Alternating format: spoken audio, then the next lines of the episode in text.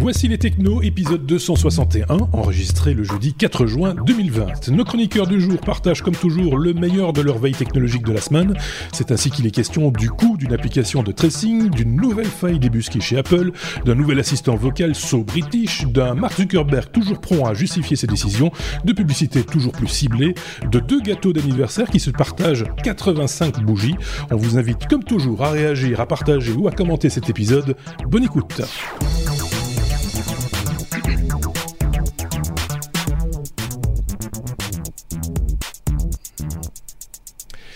Et nos chroniqueurs pour ce 261e épisode sont les suivants. D'un côté, la Suisse, représentée par Thierry. De l'autre côté, la Belgique, mais la Belgique vue de France.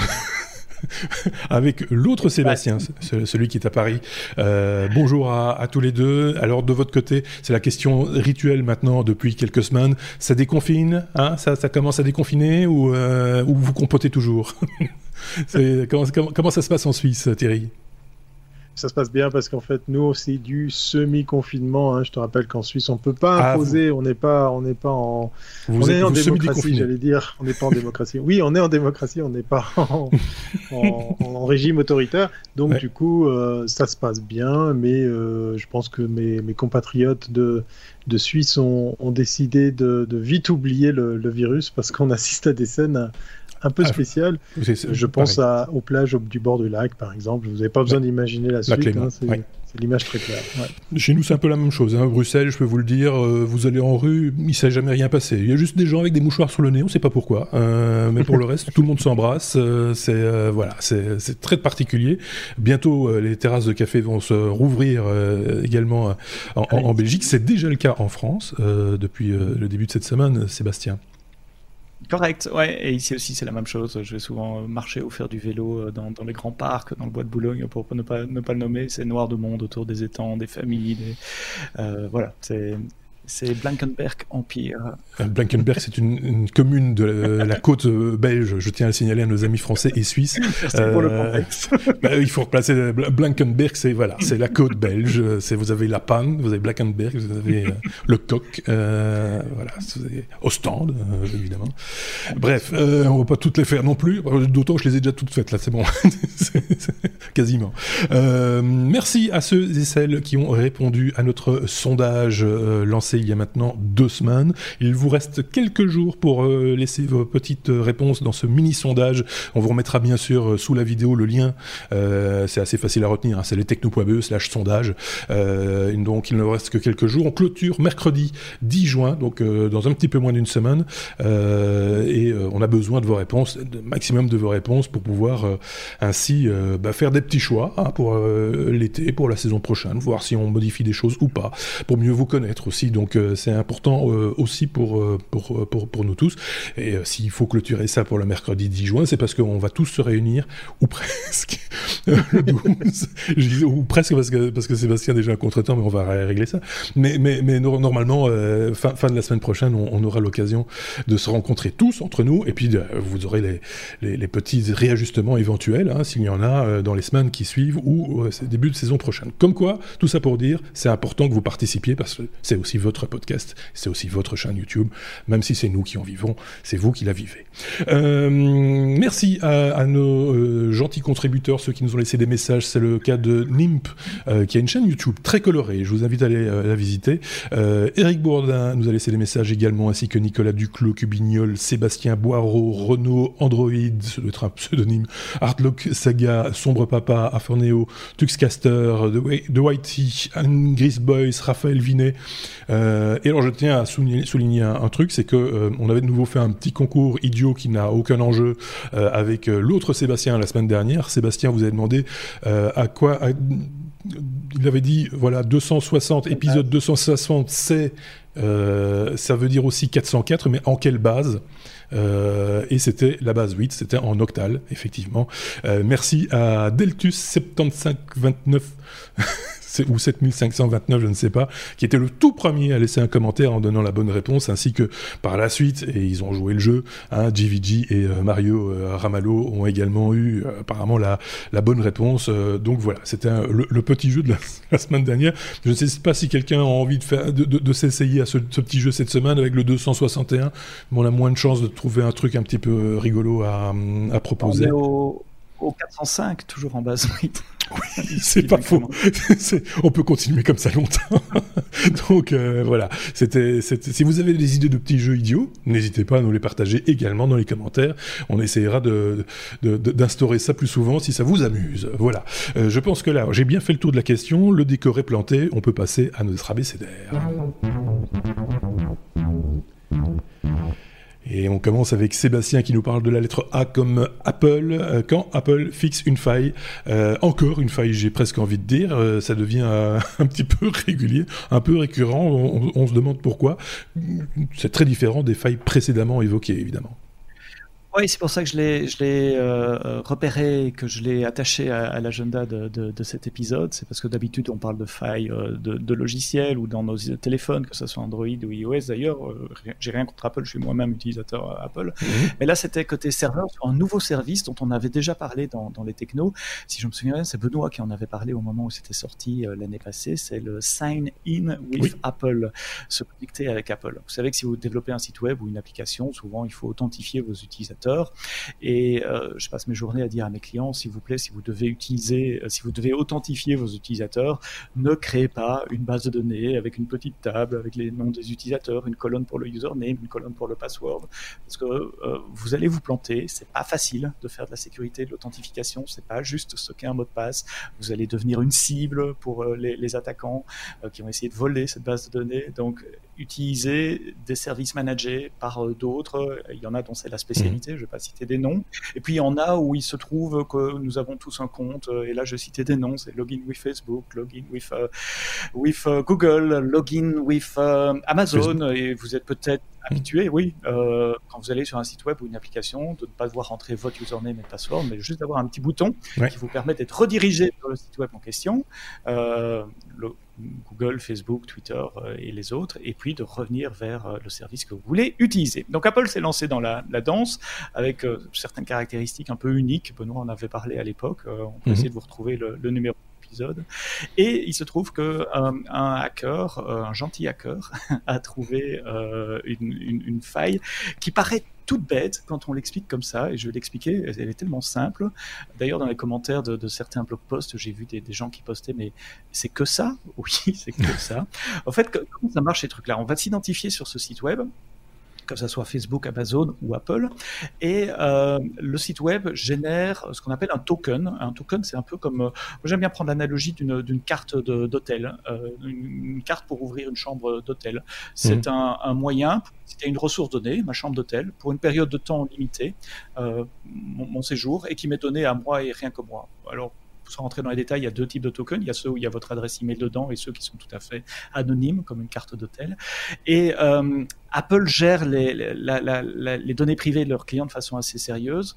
Et donc, euh, pour Apple, il n'y a pas nécessairement l'adresse email dedans. Mais une fois qu'on est authentifié, on peut demander à avoir un token avec son adresse email. pour ça, il y a un appel d'API à faire. Mmh. Donc, le développeur peut faire un appel chez serveur, au serveur d'Apple pour dire Eh, maintenant que je suis authentifié, euh, donne-moi un token pour mon adresse email. Et vous savez quoi? Eh bien, je vous le dis dans le mille, Apple, il vérifie pas que l'adresse email qu'on passait, c'était l'adresse email oh. de la personne qui s'était authentifiée. Donc, je m'authentifiais comme moi, et puis après, j'envoyais une demande, donne-moi un token pour cette adresse email-là. Et on recevait un token valide, signé par Apple, qu'on pouvait opposer à tous les autres sites web qui utilisent Signing with Apple pour dire voilà, j'ai été authentifié, c'est moi, c'est signé par Apple, vous pouvez vérifier. Et donc euh, gagner accès, accéder à, des, des sites web qui utilisent Signing with Apple. Euh, le gars qui a découvert ça a gentiment prévenu Apple. Euh, on en a déjà parlé dans, les technos aussi. La plupart des sociétés ont un programme qui s'appelle un Bug Bounty Program. Donc, si on dévoile une vulnérabilité à une société comme Apple, on signe des contrats euh, d'exclusivité, de, non, de confidentialité, mhm. et on s'engage à ne pas parler de sécurité jusqu'au moment où la faille est, est, corrigée. Ce que la personne a fait, et en échange de son silence et de, de, de sa gentillesse d'avoir apporté le bug, le monsieur a touché quand même un chèque de 100 000 dollars. Ah oui. 100 000 donc c'est pas rien. C'est une très grosse faille de sécurité. Alors Apple a été regardé après les logs de leur serveur pour voir s'ils avaient eu des appels justement euh, de gens qui demandaient des tokens pour des adresses email qui n'étaient pas la leur. Ils disent qu'ils n'en ont pas trouvé. Comme d'habitude, moi je suis plutôt de bonne foi, j'étais enfin naïf, je sais pas, j'ai tendance à les croire parce qu'il pourrait avoir des problèmes en justice s'il mentait sur ce genre de, de, de, de choses. Euh, donc apparemment, la faille n'a pas été exploitée, elle a été trouvée par personne avant, elle a été corrigée. Maintenant qu'on en parle, évidemment, elle est corrigée, il n'y a plus ouais. aucun risque.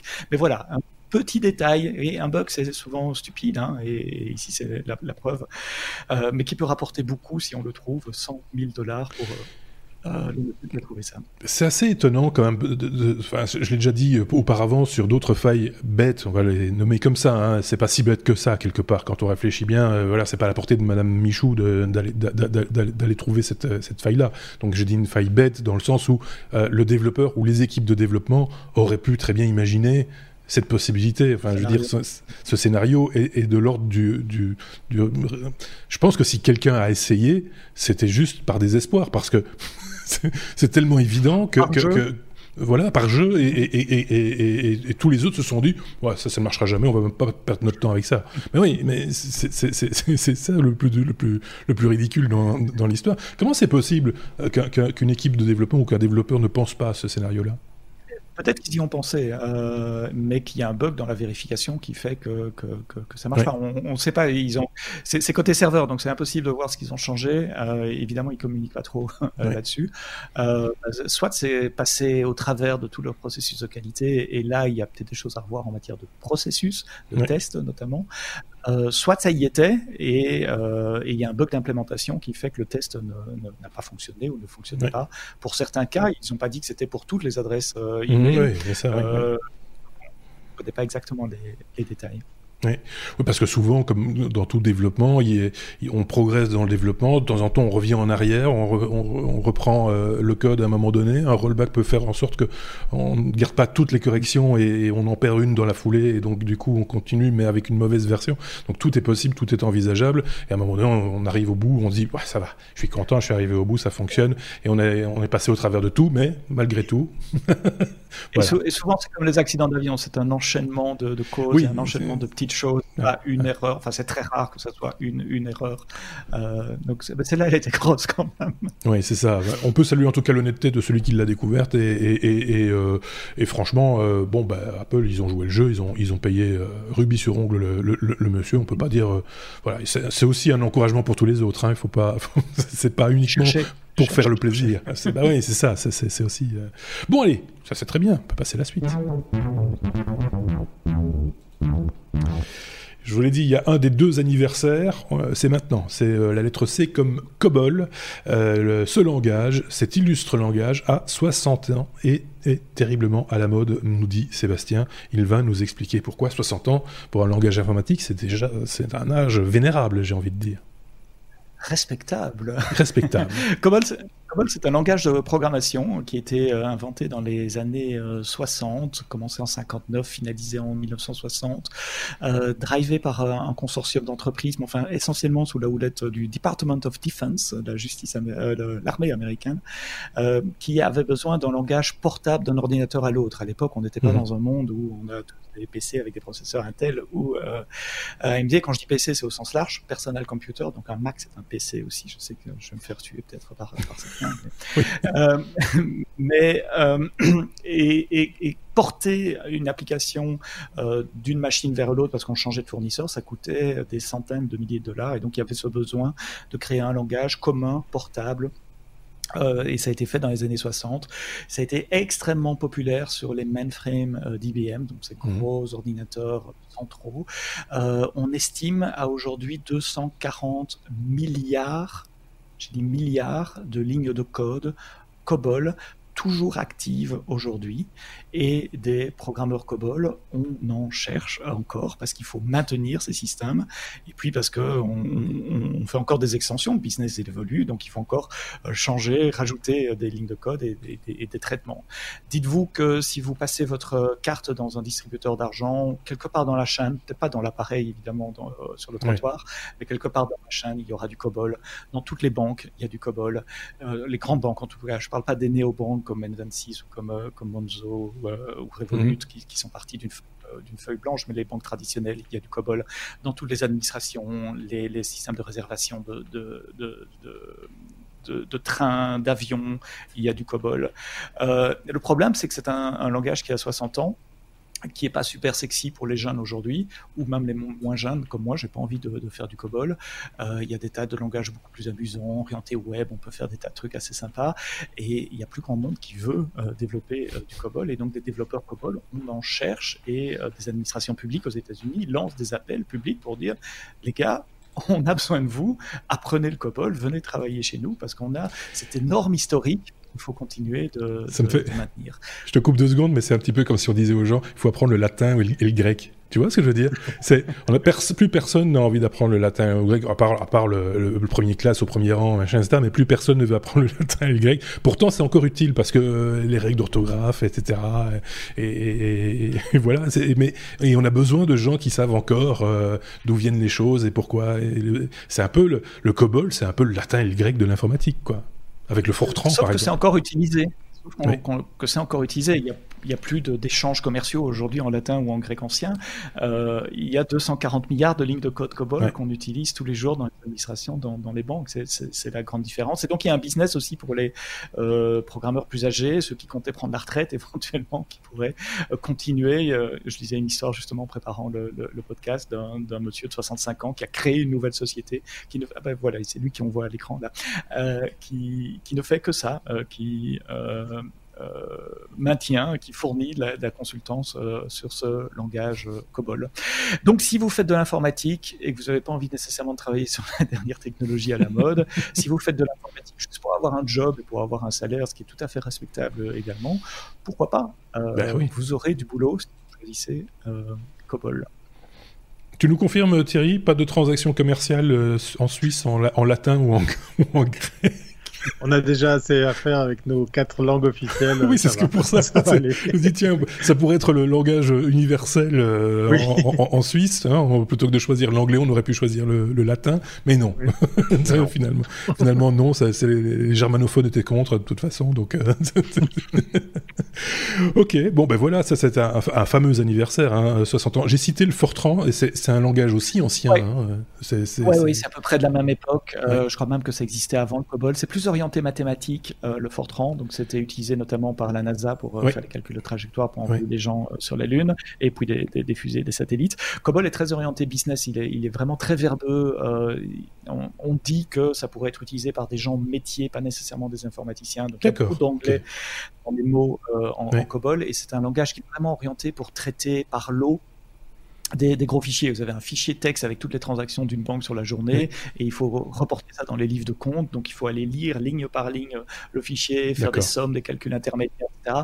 COBOL brille euh, pour ça et c'est pour ça que les mainframes fonctionnent et c'est pour ça que les mainframes euh, existent encore euh, aujourd'hui. Ceci dit, j'ai quelques clients qui, portent des applications COBOL dans le cloud également, donc il y a moyen de faire ah tourner des applications mainframe dans le cloud parce que COBOL a été porté sur toutes les plateformes, donc il tourne sur Linux. Linux oui, c'est ça.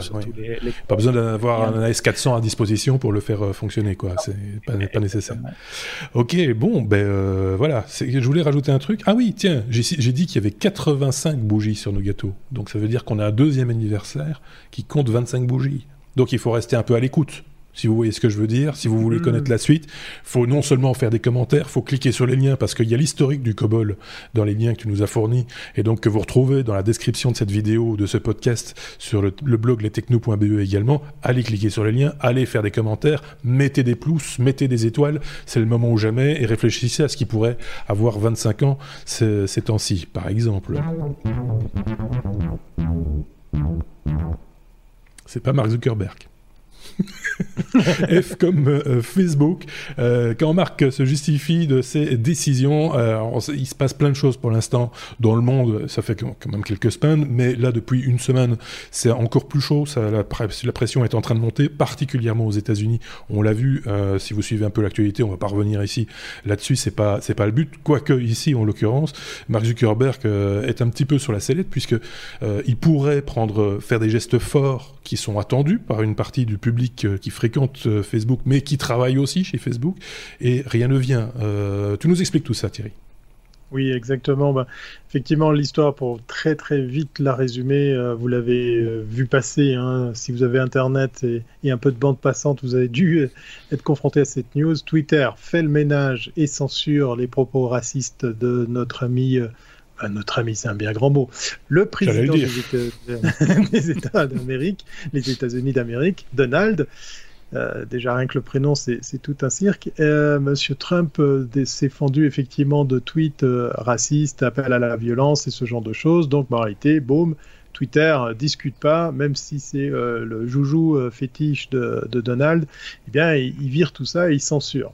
Sauf, sauf que du côté de Facebook, eh ben, ça se passe pas euh, comme ça. Et euh, ben, du coup, ben, Marc traîne à prendre une décision parce qu'effectivement, euh, eh bien, même au sein, comme tu l'as dit, Marc, même au sein de Facebook, les voix se font entendre, grondent, et puis, ben, juste avant de commencer ce, ce, ce, podcast, ça y est, on voit des euh, employés et des têtes d'affiche hein, quand même de Facebook qui commencent à balancer sur les réseaux sociaux. Ça y est, je démissionne de Facebook, je ah me casse parce que là, ça va trop loin.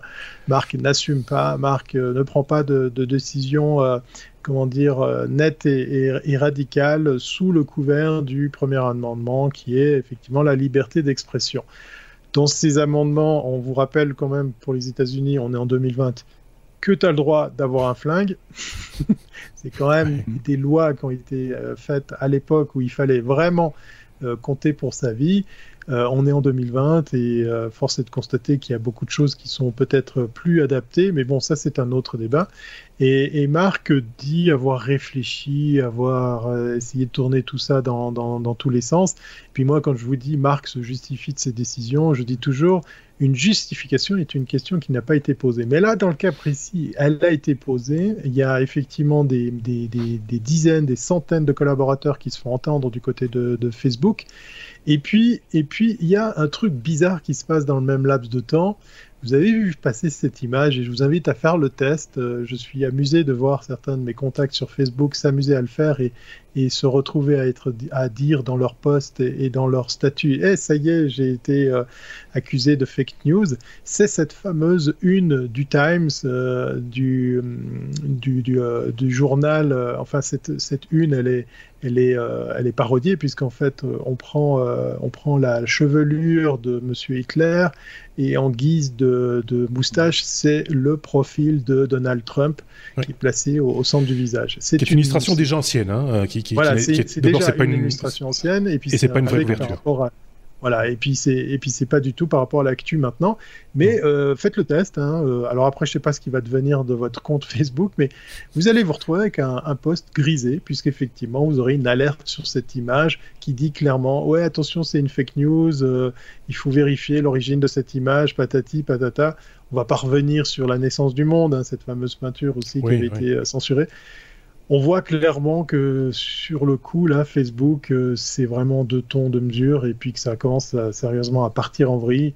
Euh, moi, personnellement, je suis à, continuer à utiliser Facebook pour mon job, mais, là, je trouve euh, notre ami Marc sacrément mou du genou par rapport au fait que, ben voilà, les conspirateurs et autres, comment dire, personnes qui aiment alimenter la rumeur euh, se disent oui, mais ça c'est normal parce que Marc sera notre prochain président et, et euh, il a des vues sur la politique aux États-Unis et donc il doit ménager la chèvre et le chou.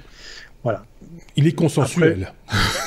oui, alors ça c'est le propre de notre pays. Nous, on est le, consensus ici en Suisse, on sait faire. Hein. On, on, est le pays du compromis. Oui. Voilà.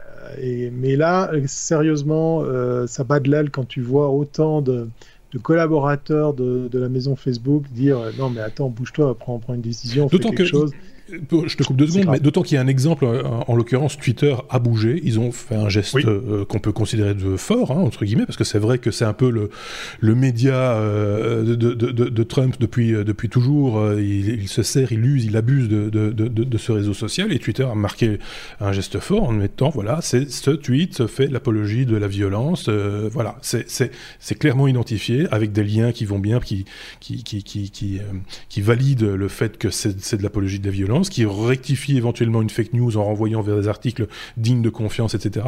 Ils font le job. Alors c'est pas parfait, mais ils le font en, tout cas. Et du côté de Facebook, une fois de plus, euh, petit bras, euh, mou du genou. Euh, non, on va surtout pas faire ça. Très vite, on va supprimer effectivement et griser ou, ou flouter ou même supprimer des comptes des fois quand quelqu'un présente une œuvre d'art connue et reconnue. Mais ça, non. C'est très particulier quand même. C'est donc c'est vraiment on Là, c'est pas un genou par terre, c'est la tête dans le sable carrément, et, et, ah euh, le reste avec, je pense. Et puis, et puis on est obligé de penser aux prochaines élections, donc euh, tout ça fait méchamment penser au fait qu'on est peut-être en train de, de ménager. Là, il y a Biden qui, qui, se donne un cœur joie de critiquer Trump, qui est tout sauf un président, parce que son attitude et comment il réagit ou qu'il ne réagit pas est complètement euh, hors propos, à côté de, de, la plaque de la réalité. Euh, c'est quand même assez marrant de voir, je crois que c'était en Floride, hein, euh, un, chef de, police dire euh, Trump, ferme-la, arrête, laisse-nous faire C'est pas le seul, et c'est pas le seul, c'est pas le seul à le dire. Il y a d'autres élus aussi qui, qui, qui, qui, qui l'ont dit. Je pense que dans notre tête, quand on a vu euh, ce qu'il tweetait, ce qu'il disait, on s'est tous dit la même chose. Mais, mais la ramène pas, vieux, euh, calme le jeu, ça sert à rien. Enfin, c'est, ça n'apporte rien. C'est, enfin, c'est complètement crétin. Euh, ce serait quelqu'un dans la rue qui mettrait ça sur un panneau, on l'arrêterait, quoi. Je veux dire, c'est, c'est juste complètement, complètement affolant, ce genre de position. Seb. Deux, ouais, deux choses. Euh, d'abord, il y a le, premier amendement de la Constitution des États-Unis qui est la liberté de parole, la sacro-sainte liberté de parole. Et euh, je suis toujours un peu, un peu euh, entre deux chaises là, entre ce qu'on peut dire, ce qu'on peut pas dire. et qui est responsable quand on dit quelque chose Est-ce que c'est le mm. tuyau, Facebook, Twitter? Est-ce que c'est l'auteur? Je crois que les lois américaines ne sont pas les mêmes qu'en Europe. Et, je, enfin, je, mm. ce sont vraiment des questions que je connais pas il faudra avoir un, avocat spécialisé euh, avec vous pour, euh, euh, répondre à ces questions. Et puis l'autre, je voudrais rappeler que Donald Trump a gagné les élections grâce à Facebook aussi. Alors je suis pas en train de dire qu'il y a de complicité entre les deux, hein, pas, pas du tout. Mais n'oubliez pas que grâce à une société consultante qui s'appelle Cambridge Analytica, les équipes Trump ont pu cibler certains électeurs, soit tangentiels, soit qui pouvaient encore changer d'avis, dans les États clés et uniquement les États clés pouvaient faire basculer le vote d'un côté ou l'autre, et ils ont concentré leur campagne de com et d'appel téléphonique sur ces électeurs-là qui ont mhm. été identifiés grâce à de l'intelligence artificielle, du big data. Donc c'est vraiment Facebook qui a permis à Trump de gagner euh, euh, l'élection. Comme, comme, euh, comme le, le, vote sur le Brexit, par exemple, c'est le même mécanisme. Hein. C'est cibler les, les, aller cibler non pas les gens qui ont fait un choix politique, c'est aller cibler les gens qui n'ont pas fait de choix ou qui sont déçus et qui ne votent pas et aller les, les, encourager à aller voter. donc c'est que c'est le mécanisme est exactement le, même aux États-Unis, effectivement. Donc vu la donnée, la quantité de données que ces gens ont sur nous, ce sont bien plus que des réseaux sociaux. Enfin, ce sont des outils de, de guerre qui font balancer une élection présidentielle d'un côté ou de l'autre. Et puis pour euh, lancer un peu d'huile sur le feu, pour euh, crier au complot, euh, je ne sais pas si ça vous arrive, mais de temps en temps, bah oui, voilà, j'ai des centres d'intérêt que j'aime suivre comme ça sur Facebook, et, ben du coup, tu te dis, je ferais bien partie de ce groupe, parce qu'il n'y a pas que les pages sur Facebook, il y a aussi les groupes, et les groupes fermés sur lesquels il faut montrer pas de blanche, et il faut répondre à des questions pour certains, pour, pour l'admission à ces groupes.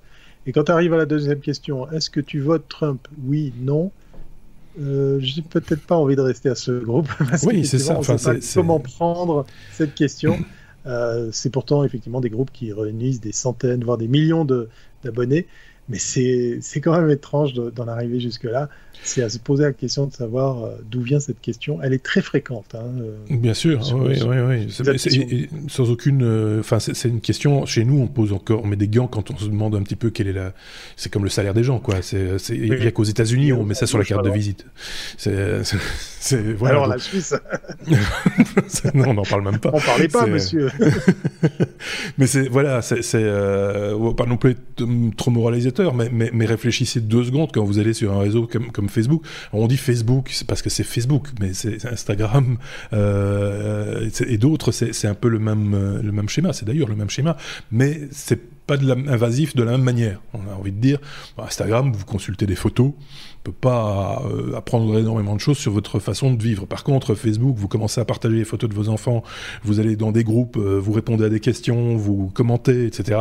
Là, il commence à, voilà, ça, ça, commence à se resserrer et, à se cibler quoi, euh, complètement. Il y, a, il y, a, tout ça sur Instagram aussi. Hein. On peut faire des polls. oui, c'est vrai. On peut les, likes, les, donc il y a des, des oui, il, y a, des choses qui, qui semblent anodins, mais qui quand même captent de, de, de, de la data c'est vrai aussi, c'est vrai. Donc, euh, enfin, autant le savoir. Euh, après, euh, ça m'amuse toujours de, de, de, Pardon et d'ailleurs, Instagram n'appartient pas à Facebook? Si, si, oui, oui, oui, bien sûr. Ah bah oui, donc je, je, je, je me oublié. Juste pour le rappel. Non, non, non, mais... non, non, non, je parlais d'autre chose. non, non, mais oui, je sais. non, c'est pas une question pour toi, c'est une question pour moi. Ah, voilà. Sincèrement, okay. Si, si, mais voilà. Du coup, j'ai perdu le fil de ce que je voulais dire. Ah, c'est mal. C'était pas super. On est obligé de passer à la suite. Bah, ça, on va être obligé, ouais, à un moment donné, parce que franchement, si, si, non, c'est les gens qui s'indignent des, applications de, tracing, mais qui partagent, toute leur vie sur Facebook, ça leur pose aucun problème. Mais avoir un petit truc qui va leur sauver peut-être la vie ou la vie de leurs voisins, ça, non, non, surtout pas. on n'a pas parlé ça, des, groupes Facebook de gens qui se allient pour dire oh, il faut supprimer l'application. si, si, ça existe, c'est ça qui est, c'est complètement fou, quoi, c'est quand on réfléchit. J, J comme Java. Java fête ses 25 ans. Ben voilà notre deuxième gâteau. On va pas maigrir. Hein. Euh... 25 bougies, ça ferait déjà, déjà le précédent 60, c'était déjà un gros gâteau. Alors 25 bougies. Java, le langage, un autre langage fête ses 25 ans, Sébastien. J'ai un troisième anniversaire à fêter aujourd'hui. C'est l'anniversaire de mon fils. Il a 16 ans. Je lui souhaite un bon anniversaire. Bah, c'est le plus important, excuse-moi. Euh, le podcast. Par l'anniversaire. Tout d'un coup, ça fait tilt. Hein, oui, tiens. Ah, euh, Java. Après Cobol Java, Java, Java, Ah oui, mon fils, en fait. Java, Java, Java. C'est aussi un langage de programmation, donc c'est moi qui vais en parler. Euh, c'est un langage de programmation qui a une place spéciale dans mon cœur parce que j'ai travaillé pour Sun Microsystems, qui est la société qui a créé Java. Ah, donc on est 25 ans en arrière, euh, on est au tout début d'Internet, euh, milieu des années 90. Et euh, à l'époque aussi, il y avait un, un gros souci de portabilité euh, de, de, code, le, le, même souci qui a amené COBOL dont on parlait tout à l'heure. Et il y a une équipe de, de gens euh, dirigée par quelqu'un qui s'appelle James Gosling, qui euh, au sein de Sun Microsystems, qui était un fabricant de matériel, un fabricant de machines, un fabricant de serveurs, euh, se dit tiens on pourrait on pourrait faire un nouveau langage qui pourrait être vraiment portable, qui pourrait fonctionner sur différents appareils. À, à l'époque, il, il, pensait télé, téléphone, etc. Mais ah je rappelle, on est euh, début, milieu des années 90. Hein, donc, euh, c'était beaucoup trop tôt pour ce genre de choses. Ils pensaient déjà mettre du code dans des interrupteurs, dans des trucs comme ça. Donc, vraiment une, une vision euh, du futur qui est là aujourd'hui, d'ailleurs, 25 ans après. Mais à l'époque, ça n'a pas super bien marché. Et donc, après plusieurs itérations, ils en sortent une, une, version 1 euh, qui essentiellement sert à agrémenter des pages web. Oui. Ceux qui ont plus que 30 ans se souviennent des applets euh, dans, dans les pages web, qui étaient des petites applications Java qu'on pouvait télécharger, qui pouvaient faire des choses. Bon, un, de mes premiers projets Java euh, où j'ai gagné de l'argent en écrivant du code Java, c'est une application bancaire de, e-banking ah oui. euh, pour, pour euh, passer des virements, etc., sous forme mm -hmm. d'une applet dans, dans les browsers, c'était Netscape à l'époque, le, le, browser, euh, c'était à l'époque où on avait un modem pour se connecter euh, sur, sur Internet. Avec Et des silex pour s'éclairer. et puis, Java a quand même évolué énormément. Euh, il a été adopté par IBM, encore lui, euh, et on a commencé à mettre du Java côté serveur, et aujourd'hui, l'immense majorité d'Internet fonctionne avec du code Java. Tout à l'heure, je disais que vous ne pouviez pas euh, tirer de l'argent à un distributeur sans faire tourner du COBOL. Euh, Aujourd'hui, vous ne pouvez pas vous balader sur Internet probablement sans déclencher du Java quelque part. Euh, que ce soit Netflix, tout, tout, le code open source que Netflix a publié, c'est en Java. Mm -hmm. euh, il y a une grosse partie d'Amazon qui fonctionne en Java, il y a une grosse partie de Google qui fonctionne en Java. Et puis Google a réutilisé, on voit acheter une société qui faisait un système d'exploitation qui s'appelle Andro, comment déjà? Android. Ah oui, et devinez, quel est le langage de programmation euh, de Android? C'est Java. il y a des milliards d'appareils aujourd'hui euh, où il y a du, code euh, Java qui tourne. Vous avez du Java dans votre poche probablement. Si vous n'en avez pas aujourd'hui, vous en avez eu dans le passé, vous en aurez dans le futur. C'est un langage qui, à mon avis, on peut, dans, l'épisode 3000 quelque chose des podcasts, on pourra fêter les 60 ans de, de Java, comme on a fêté les 60 ans de COBOL. C'est une technologie qui est tellement déployée aujourd'hui que je vois du mal. Euh, je, ne vois pas comment elle pourrait euh, disparaître, même s'il y a de, nouveaux langages qui sont super cool. Une startup aujourd'hui, elle va probablement pas développer son application en Java. Des, mais... des, frameworks genre Angular et des choses comme ça, c'est basé sur Java aussi, non? Je dis où j'ai une JavaScript. JavaScript plutôt. Partage, euh, partage le, nom, mais qui n'a absolument rien à voir. D'accord, ok. Avec Java, à, part le nom. JavaScript et Java, c'est très très différent. Euh, qu'est-ce que je peux encore dire de plus? Euh, Sun Microsystem n'existe plus, ça a été racheté par Oracle, donc Java est mhm. drivé par Oracle maintenant, essentiellement en open source, aussi bien à côté des desktop que côté euh, côté serveur. Ça continue d'évoluer, il y a toujours énormément de jobs qui sont publiés beaucoup de sociétés qui engagent, des nouveaux projets qui commencent euh, en, Java, et quelques procès bateaux aussi. Euh, dans les années 2000, euh, Microsoft a été accusé par Sun Microsystems de casser volontairement la compatibilité avec Java. Donc le Java de Windows, c'était pas tout à fait le Java de partout ailleurs. ils, ont, ils ont fait un chèque à Sun pour, pour ne pas aller jusqu'au procès, ce qui se fait assez classiquement aux États-Unis. Et puis il y a un procès un, peu plus long. J'ai hésité à en parler. Je regarde le timer, j'ai encore un tout petit peu de temps, mais je vais pas aller dans historique de ce procès-là, euh, parce qu'il lève une, question assez fondamentale sur ce qu'on a le droit de faire avec du logiciel ou, pas. C'est euh, euh, je vous ai dit, Java fonctionne dans les téléphones Android. Donc un téléphone Android, c'est essentiellement un, kernel Linux avec une virtuelle machine qui, qui, fait tourner du, bytecode Java, donc de, des instructions machine Java ou maintenant du natif. Mais enfin bon. et, pour pour attirer les développeurs, c'était un bon choix de, dire, OK, bah, vous développez vos applications Java parce qu'il y a des, millions de développeurs qui connaissent Java, donc ça, ça avait du sens. Mais euh, euh, Google ne voulait pas payer une licence à Sun Microsystems, donc ils ont réimplémenté ce qu'on appelle l'API. L'API, ce sont les, fonctions, les librairies qu'un programmeur peut mhm. appeler. Par exemple, si je veux euh, je vais prendre un exemple tout simple. Si je veux chercher la position d'un caractère dans, dans, une phrase, je ne vais pas programmer ça moi-même. Je vais appeler une fonction qui me dit donne-moi la position du caractère A dans cette, euh, dans cette chaîne de caractères, dans cette phrase-là. Mmh. Donc il y a une très très grande API, une très très grande librairie euh, euh, Java qui permet au programme de fonctionner de la même manière, quelle que soit la plateforme sur laquelle il fonctionne. Et plutôt d'acheter une licence à, à, Sun et Oracle après, Google s'est dit on va réimplémenter ça, donc faire quelque chose de compatible avec les mêmes fonctions, les mêmes paramètres, etc. Mais ne pas utiliser leur code, sinon on devrait payer une licence, réimplémenter nous-mêmes. Et euh, Sun avait laissé couler en disant ok c'est bon, c'est bon pour le langage, ça reste Java, ça, ça développe des compétences, mmh. mais Oracle quand même beaucoup plus d'avocats que, d'ingénieurs. Et euh, ils, étaient un peu moins cool avec cette idée-là. Ils ont été euh, en procès avec Google euh, pour dire désolé, vous avez réimplémenté notre API, c'est sujet à copyright et donc vous nous devez autant de milliards de, royalties. Alors j'ai perdu un peu le fil du procès. Il y a eu quatre ou cinq jugements. Je, on a ah d'abord donné raison à Oracle, puis il y a eu appel, on a donné raison à Google, puis Oracle a fait appel, etc. Dernier statut, j'ai vérifié cet après-midi, c'est devant la Cour suprême des États-Unis qui doit donner son avis définitif. C'est le dernier recours. Là, il y en a plus après. Mhm. Et on attend, on attend ça pour euh, probablement l'année euh, l'année prochaine. C'est un procès qui dure depuis euh, dix ans quand même déjà, et qui porte sur une question fondamentale peut-on réimplémenter une API Est-ce que l'API est, est, fait sujet d'un copyright ou pas? Ceux qui développent du code peuvent se passionner pour cette question-là. Oui, parce que souvent, c'est marrant, mais il y a des analogies comme ça entre développement et j'allais dire euh, juridique, justice ou euh, euh, droit, en tout cas, ça, va souvent de pair. Hein, on le voit de plus en plus. Chaque fois qu'on évoque le logiciel libre, on revient sur cette notion-là de manière systématique. Mais c'est aussi le cas quand on quand on parle des grandes boîtes comme bah, Microsoft, comme comme d'autres dans le, dans, le passé, IBM par exemple. Enfin voilà, toutes ces grandes sociétés sont toutes impliquées à un moment ou à un autre juridiquement par le biais d'un brevet, par le biais d'un rachat, d'une fusion, etc. C'est assez, euh, c'est assez passionnant. On peut se passionner pour l'informatique uniquement sur l'angle juridique. Légal. Oui, tout à fait. Le droit des copyrights, c'est extrêmement droit des copyrights, compliqué. Il y a énormément de brevets. Il y a des boîtes qui ne font que ça, d'ailleurs, qui rachètent des brevets pour se constituer un, paquet de brevets pour pouvoir attaquer les autres et gagner de l'argent sur, sur l'exploitation de ces brevets. C'est assez impressionnant, effectivement. Euh, c'est un business aussi, euh, des fois malheureusement, hein, parce que ça peut tuer aussi de, beaux projets. Hein. J'ai pas d'idées qui me viennent comme ça en tête, mais on, sait que dans l'histoire, euh, il y a, des, des, chouettes trucs qui auraient pu se produire, qui se sont pas produits parce que justement.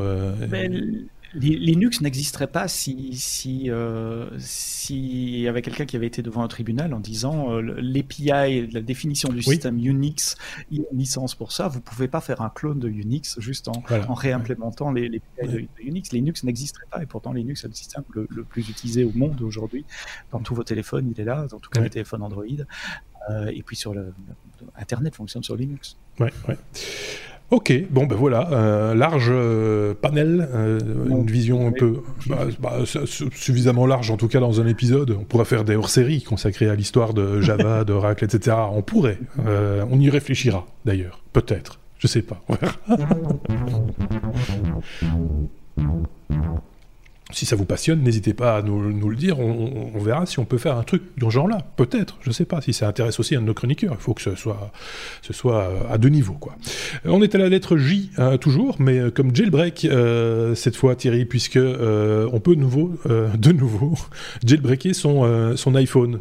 C'est chouette, C'était un, un, sport depuis le, premier iPhone. Hein. C'est le, le, sport à la mode.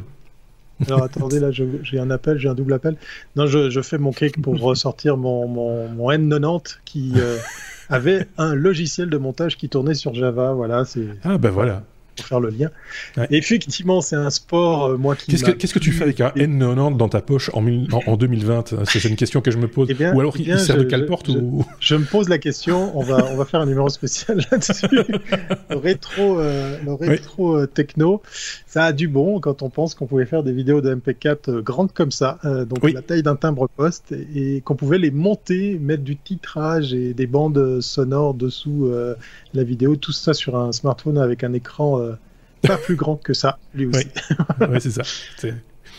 Retour au sujet sur le jailbreak, oui, effectivement. Alors moi, c'est un, thème qui m'a toujours passionné parce que je crois avoir eu tous les modèles d'iPhone parce que voilà, j'avais très envie d'en posséder un et le tout premier iPhone, celui vous savez peut-être euh, plus, euh, le tout premier modèle, le fameux euh, avec le dos alu brossé et cette bande noire qui cachait l'antenne, eh bien, en fait, ne filmait pas. Il faisait que des photos toutes petites, merdiques, bien, bien évidemment. Mais, mais euh, voilà, on pouvait faire plein de choses et c'était euh, c'était le joujou de Steve Jobs. Et puis, pour l'utiliser ici en Europe, bah, qu'est-ce qu'il fallait faire? Il fallait le jailbreaker pour, euh, par exemple, le faire fonctionner sur d'autres opérateurs. Donc, ça, c'était le premier Et puis la deuxième chose qui était marrante à l'époque, ce jailbreak permettait de mettre une fonction vidéo sur un appareil ah qui n'en comportait pas. Donc c'était euh, c'était amusant. J'ai pris le virus du jailbreak euh, pratiquement sur, sur toute la gamme euh, des, des, iPhones, avec les avantages sans oublier les inconvénients, parce qu'il y, y, a deux types de jailbreak, celui qui est permanent et celui qui s'en va dès que vous rallumez votre téléphone. Hein. C'est ce qu'on appelle le untethered euh, et puis euh, celui qui va écrire en dur dans, votre iPhone. Et donc ça fait pas mal de temps que j'ai plus touché tout ça et euh, que fut pas ma surprise de voir que, eh bien effectivement, depuis l'iOS 13, c'est reparti. Vous pouvez avec Uncover, je vous souhaite pas de le faire et je vous encourage pas à le faire, mais en gros voilà, le jailbreak peut se faire simplement en consultant un site internet ça avait été euh, l'apanage aussi de, certains euh, acteurs du jailbreak comme Pangu qui avaient fait ça.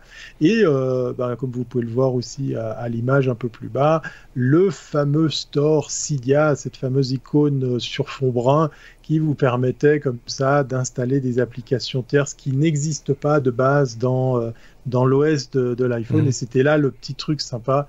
Moi, je me rappelle qu'un de mes, un de mes iPhones, je l'avais jailbreaké pour pouvoir installer, tenez-vous bien, un truc qui existe maintenant de base dans tous nos iPhones, un enregistreur d'écran pour pouvoir faire des captures d'écran et ainsi faire des tutos ou bien des, démonstrations de logiciels.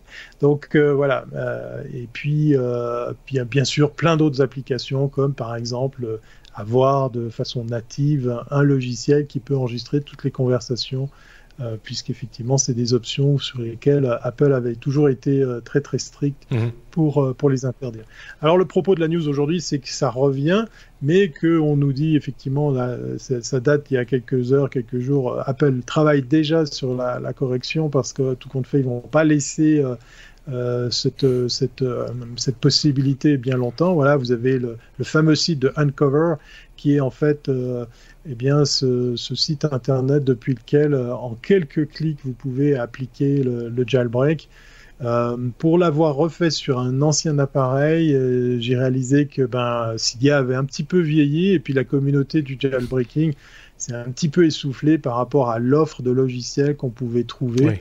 Euh, et puis, euh, dernière chose, je, sais que l'autre Sébastien l'avait dit, n'oubliez pas que si vous installez un autre système que celui d'origine, eh bien, euh, vous laissez une porte ou plusieurs fenêtres bien grandes ouvertes à toutes sortes de possibles attaques et autres intrusions. Donc voilà, c'était gentil au début, je pense que ça l'est un peu moins. c'est pour ça peut-être pour la raison pour laquelle j'ai pas forcément essayé le jailbreak en question. Pour aussi, ça justifie euh, moins aujourd'hui. Voilà, et puis aussi arrêter de se fatiguer à pas devoir mettre euh, à jour son téléphone pour pas perdre le jailbreak et puis pour euh, pour être toujours un petit peu dans le dans, dans l'air du temps. Et puis je trouve que Apple a, bien corrigé le truc, pas spécifiquement par rapport à ça, mais ça me fait penser implicitement à, à la notion de, de, jailbreak et puis cette course à, à essayer des choses nouvelles. Bah, c'est quand vous êtes euh, muni d'un compte développeur iOS ou bien euh, si vous avez effectivement un ou plusieurs appareils enregistrés sur, euh, sur un compte développeur, eh bien vous pourriez, pourquoi pas, faire comme beaucoup de gens, tester les bêtas, qui sont même d'ailleurs publics hein, pour certaines versions, mhm. pour pouvoir, eh bien, pourquoi pas, découvrir les nouvelles fonctionnalités avant qu'elles soient fixées avant qu'elle soit stabilisée dans, tous nos téléphones. Ils ont ouvert quelques portes quand même dans, cet esprit-là de découverte, etc. Parce qu'ils savent que les, geeks sont des, ils ont envie de chipoter, quoi. Ils ont envie de, voilà, c'est un peu, c'est comme ça. Et le jailbreak, ça répondait à cette, cette, cette idée-là aussi. Il y avait, je me rappelle bien du départ, c'était, c'était clairement parce qu'au début, l'iPhone était distribué via les opérateurs télécoms et donc était inféodé à un opérateur. Si c'était pas le vôtre, vous deviez changer d'opérateur pour avoir accès à, à, à, l'iPhone et à, ses fonctionnalités, etc. Ce qui était, euh, enfin, contre-productif quelque part. Euh, voilà, je pense qu'ils en auraient pas vendu autant euh, par la suite s'ils avaient gardé cette, cette idée-là de, de c'est très particulier comme, comme manière de faire. Et donc, je, moi, je me rappelle, j'avais plein de, plein de potes qui disaient, oh, moi, je l'ai acheté, je ne sais pas où, euh, et, je l'ai jailbreaké et je l'utilise chez tel opérateur et ça marche très bien, etc., etc. C'est ça la raison euh, essentielle au, point de départ. Et puis ensuite, il me semble, euh, Sébastien, tu me contrediras peut-être que c'est aussi beaucoup de développeurs qui à un moment donné sont intéressés à ce qu'il y avait sous le capot et se sont dit, moi, je veux développer une application, mais je, voudrais voir quand même comment il y a moyen de faire, machin, etc. Et je voudrais la tester d'abord avant et, et, je veux faire ça moi-même tout seul dans mon garage. je schématise très fort, mais c'est un peu ça l'idée. Hein. Il y a un peu de ça. Il y avait énormément de bridage, beaucoup de choses qui, qui étaient interdites par Apple sur l'Apple Store et, qui a moyen de faire sur un, téléphone. Euh, je rappelle qu'un téléphone, c'est un ordinateur connecté au réseau, donc il y a moyen de faire des tas de choses euh, là-dessus. J'ai moi-même fait beaucoup de jailbreak il y a, il y a une petite dizaine d'années et, un peu moins. Et je me souviens de, de l'extase de pouvoir faire un SSH, donc une connexion, une connexion euh, terminale sur son téléphone et puis taper oui, des commandes Unix. Oui, exactement. Changer le mot de passe du route. Changer le mot de passe route. Alpine. C'était le mode de rousse après les premiers jailbreak. Il y a ça qui me revient là maintenant. Euh, j'ai arrêté pour les mêmes raisons que toi. Euh, ça, ça, veut dire ne jamais faire de mise à jour d'Apple euh, parce que on casse. Forcément, il, c'est un jeu de, de du chat souris. Hein, donc à, chaque mise à jour, en général, il comble les failles de sécurité qui permettent le jailbreak. Donc il faut d'autres d'autres euh, jailbreaks plus tard. Ça devient rare les jailbreaks aussi. J'étais aussi surpris de voir que, mm-hmm. que iOS 13, iOS 13 permettait. Euh, il faut de plus en plus de compétences. Les gens qui développent des jailbreaks ont tout mon respect. Pour moi, ce sont des, demi-dieux en matière de développement. C'est en tout cas des gens qui ont des idées, euh, ils, vont, ils ont de la suite dans les idées, quoi, parce qu'il faut, vraiment avoir envie de le faire. Hein, euh, ah c'est un petit sport, quoi. Il y a il y a deux catégories. Il y a ceux qui, découvrent les exploits et puis qui les vendent à des sociétés euh, spécialisées euh, d'exploitation de, de, téléphones ou des services secrets, enfin des gouvernements, etc. Mhm. Puis il y a ceux qui le font pour le fun euh, et qui, qui, permettent à tout le monde d'en profiter. Et ceux-là, je les remercie. Bon, ben, euh, je pense qu'on a bien fait le tour de cette question du jailbreak. Ça a ramené plein de souvenirs certainement à, à beaucoup de nos, éditeurs, en tout cas parmi ceux qui sont de cette génération-là. Les beaucoup plus jeunes, à mon avis, ça leur passe un petit peu au-dessus de la tête. Mais euh, je pense que tous, tous ceux qui ont entre 40 et 55 ans aujourd'hui euh, l'ont vécu et voilà, ça, va, ça leur a rappelé plein de, plein de souvenirs. Oh, comme OK Bip. bientôt, enfin, peut-être pas chez nous, mais, mais bientôt des gens diront ça, euh, parce que c'est un nouveau euh, euh, organiseur, non, c'est comment on appelle ça encore, assistant vocal, je me Oui, assistant, personnel, vocal, bizarrement proposé par la, la BBC.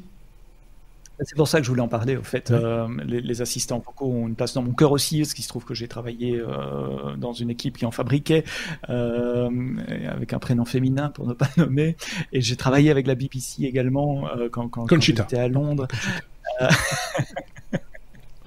et, et, et j'étais impressionné par la, la, la taille des équipes de développement de la BBC sur l'aspect voix. Euh, la BBC m'impressionne parce que c'est un service public, et moi je connais le service public, euh, la RTB, la TSR, euh, France 2, et, la BBC, il y a une échelle de magnitude. France 3, France 4, France. Attention, il faut dire RTS maintenant. Radio-Télévision Suisse. Oui, c'est juste. Ah, pardon. Enfin, bref, le service public. tout excusé, tu connais l'ancien nom. L'audiovisuel de service public, on va dire, généralisé. Euh, et, et, je sais pas, la BBC, il se positionne euh, comme un acteur majeur en matière d'innovation. Ils avaient innové en Angleterre avec une application qui s'appelle iPlayer, euh, qui est un, un, un, outil de vidéo à la demande finalement mhm. avant la date, qui était inclus dans les télés quand on achetait une télé en, Angleterre, mais qui est aussi mhm. disponible sur tablette, téléphone, sur site web, qui, est, qui drive une partie majeure de l'audience de la BBC aujourd'hui. Et mhm. ils remettent ce même effort de développement sur la voix. Ils étaient les premiers sur Alexa, les premiers sur Google en Angleterre en tout cas. Et là maintenant, ils vont plus loin et ils créent leur propre euh, assistant personnel qui s'appelle euh, Beep. Alors je sais pas si c'est OK Beep ou Just Beep. Ils vont pas se lancer dans le hardware, dans le matériel, ils sont clairs là-dessus, mais ils travaillent sur l'aspect euh, logiciel. et toujours l'idée, c'est de pouvoir faciliter l'accès euh, à, à, leur programme, à leur contenu, euh, pour des personnes qui n'utilisent pas nécessairement des ordinateurs, des tablettes, ou pour qui c'est trop compliqué, même e-player, ça pourrait être trop, trop compliqué. Et donc simplifier l'accès, cette idée de, de dire voilà, tout le monde est capable de parler, tout le monde est capable d'utiliser un, assistant personnel. Euh, et on va faire le, le nôtre euh, pour faciliter l'accès à nos podcasts. Ils ont une offre de podcasts extraordinaire. Euh, en anglais évidemment, et, au programme live. je suis impressionné par ces efforts de recherche et développement parce que créer un assistant personnel, même à un scope limité, parce que Google Alexa ou un scope extrêmement large, ils vont de la domotique euh, aux, news du jour au podcast, etc. Eux, ici, ce n'est que du contenu audio, c'est accéder à du contenu audio, mais même dans un scope limité, c'est euh, extrêmement, euh, c'est un effort de, développement extrêmement euh, ambitieux. Donc pour le moment, ça fonctionne sur Windows, ça a été lancé cette semaine. J'ai pas pu l'essayer parce qu'il faut être en Angleterre, il faudrait que je mette un VPN en Angleterre, etc. et puis tôt ou tard, avec la BBC, il faudra y vérifier qu'on a payé notre taxe. Il y a des chances. C'est développé avec Microsoft aussi. Hein. Je pense que Microsoft est le partenaire technique euh, de, de, l'opération. Oui, bien sûr. Donc voilà, euh, juste pour dire que le monde des assistants personnels est un monde qui ne manque pas de futur et, que la BBC m'étonnera toujours. BBC, c'est une, une, boîte étonnante qui arrive à se réinventer, même si c'est dur. Hein. On sent que c'est assez ça, ça, demande des sous. Euh, euh, il se passe quand même rarement une année où on n'entend pas qu'ils dégraissent à un moment donné du personnel quelque part dans le monde parce qu'ils ont des rédactions partout autour de la planète. c'est énorme. la BBC, je pense que c'est le service public audiovisuel le plus, le plus étendu, avec le plus utilisant le plus de, ressources humaines. Euh, encore aujourd'hui, je pense. Ce ne serait pas étonnant, effectivement. Mais, euh, et, qui propose de temps en temps des trucs comme ça. Ils avaient fait un kit, si je ne dis pas de bêtises, il y a quelques années, deux, trois ans peut-être. Euh, je me demande si c'était pas basé sur un, système Arduino, où ils, avaient fait un kit éducatif pour en informatique à destination du, réseau scolaire et ils avaient distribué ça gratuitement euh, dans, certains réseaux scolaires. Je pense qu'ils avaient fait ça il y a, il y a un ou deux ans, ou peut-être plus longtemps. Il faudrait retrouver cette news. Mais ils étaient là où on ne les attendait pas. très, très, très très clairement. Euh, ici, moi, ça m'étonne qu'à moitié qui s'intéressent aux assistants vocaux parce que beaucoup l'ont dit et ils le répètent aussi de temps en temps. C'est ces petits boîtiers qui nous parlent et auxquels on parle, etc., sont un peu les postes de radio d'aujourd'hui. Il y a énormément de gens qui écoutent la radio, en tout cas qui écoutent du son peut-être pas nécessairement les radios linéaires habituelles, mais qui en tout cas écoutent du son, de la musique, des podcasts, etc., via ces petits boîtiers. Euh, alors après, tout le monde on me dira, oui, mais ça marche aussi si on pousse sur un bouton, machin, où on est d'accord, on est en 2020 et on fait des trucs comme ça aujourd'hui. Et, finalement, qu'un gros média, un gros média de service public s'y intéresse de, de près, au-delà de simplement faire des skills pour euh, ce qui existe, pour les, Alexa, euh, les Conchita et autres, euh, voilà. c'est parce qu'ils pourraient se contenter de faire ça. Hein, la majorité, c'est ce qu'ils mhm. font. ici, ils vont un step plus. oui, c'est ça, c'est fait pour. donc ici, ils vont un step plus loin. Ils se disent, on va le faire nous-mêmes. Mhm. C'est audacieux quelque part. en tout cas, en termes de communication, c'est fort parce que du coup, on en parle. c'est au-delà des frontières, au-delà des mers. C'est une, une, news qui me qui me fait penser à, notre opérateur national, hein, Swisscom, qui est aussi un pourvoyeur de, programmes télé. Euh, il les produit pas, il les, il les transmet. c'est un diffuseur. Des box télé, voilà, un diffuseur. Et ils ont aussi sorti, alors pour le coup, elle est, elle est physique, une borne. Euh, euh, donc vous pouvez dire et Swisscom et vous pouvez piloter comme ça vos, programmes télé par la voix. Pourquoi pas Ceux qui ont envie de ne pas chercher la télécommande peuvent télécommander leur télé par la voix. Voilà voilà, ça, ça, répond. À, je sais pas si ça répond à un besoin. Hein, mais, je suis pas sûr dans le cas de Swisscom. Euh, j'ai envie de suivre ce que fait la BBC parce que c'est vrai qu'ils avaient des jolis programmes déjà auparavant sur, euh, sur euh, en matière d'innovation. La Swisscom, je, vais être méchant, mais on, est peut-être plus proche du gadget que, que du véritable outil utile. Euh, Sébastien, tu parlais de iPlayer euh, juste avant. C'est vrai, c'était c'est encore quelque part une référence en matière de, de player euh, audio, vidéo, parce que c'est ont très très bien intégré l'audio aussi. C'est toujours un peu compliqué d'intégrer dans la même plateforme de l'audio et de la vidéo. c'est un peu c'est un peu mélanger des trucs qui, qui, qui, qui vont pas ensemble, alors que là, technologiquement c'est quasiment la même chose, mais c'est juste graphiquement, euh, ergonomiquement, euh, c'est un peu compliqué à mettre euh, le, le type de contenu, chaque type de contenu un petit peu en avant. Et, ils étaient arrivés, à, ils sont arrivés à faire un truc vraiment qui fonctionnait, qui fonctionnait bien et qui était pour le coup assez avant-gardiste à, l'époque. voilà, bon, bah, affaire à suivre. On compte sur toi, Sébastien, puisque on, on sait que tu es. la BBC. Tu, suis beaucoup la BBC, donc on va, on va suivre ça par, par tes oreilles et tes yeux. On est à la lettre P comme euh, publicité. Euh, que, qui, oh, tiens, euh, publicité. On a changé le titre. c'est pour ça que je suis un peu surpris.